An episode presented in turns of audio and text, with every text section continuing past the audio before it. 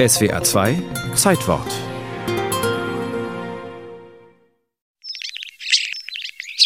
Mozart ist 28, als er in sein Haushaltsbuch eine besondere Ausgabe notiert. Er hat sich ein Haustier angeschafft.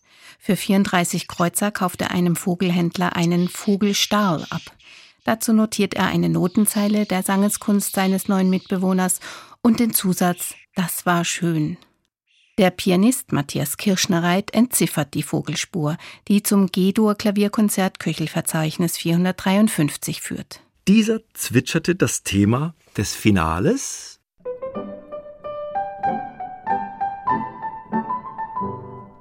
In ganz eigener Intonation. So ist es überliefert.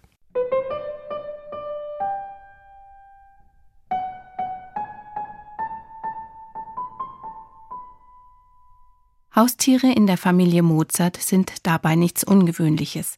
Schon in Mozarts Jugend lebte im Salzburger Haus der Familie die Foxterrier-Dame Bimperl, die während langer Konzertreisen oft liebevoll in den Briefen erwähnt wird.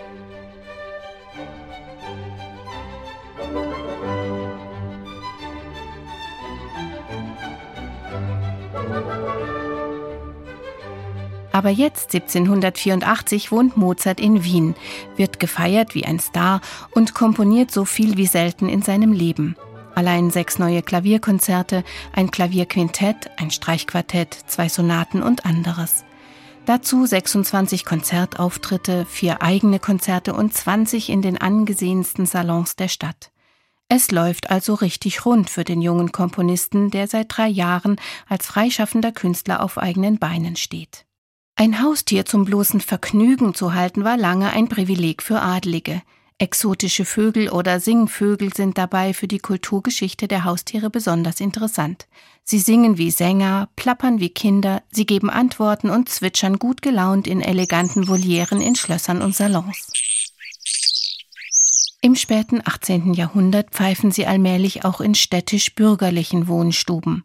Ein Vogel gehörte in Wien 1784 also im wahrsten Sinne zum guten Ton. Ein Star als ein sehr gelehriges, intelligentes und interaktives Haustier war in einem Musikerhaushalt bestimmt sehr unterhaltsam. Allerdings liebt ein Star auch ausgesuchte Verpflegung. Mit 2 Tassen getränktem Trockenhundefutter, einer halben Tasse Geflügelbrei, ergänzt mit Apfelmus und hart gekochtem Ei, kann er in Gefangenschaft schon mal 15 bis 20 Jahre alt werden.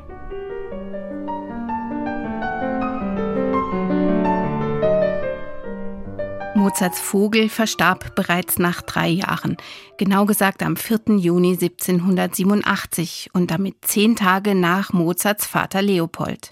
In den letzten Jahren hatten sich Vater und Sohn Mozart sehr entfremdet. Und es ist schon eine Erwähnung wert, dass Mozart einen poetischen Nachruf nicht auf den Vater, sondern auf sein gelehriges Haustier dichtet. Hier ruht ein lieber Narr, ein Vogelstar. Noch in den besten Jahren mußt er erfahren des Todes bittern Schmerz, mir blut das Herz, wenn ich daran gedenke. O Leser, schenke auch du ein Tränchen ihm.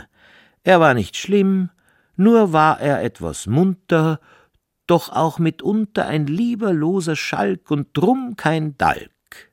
Ich wett, er ist schon oben, um mich zu loben für diesen Freundschaftsdienst ohne Gewinst.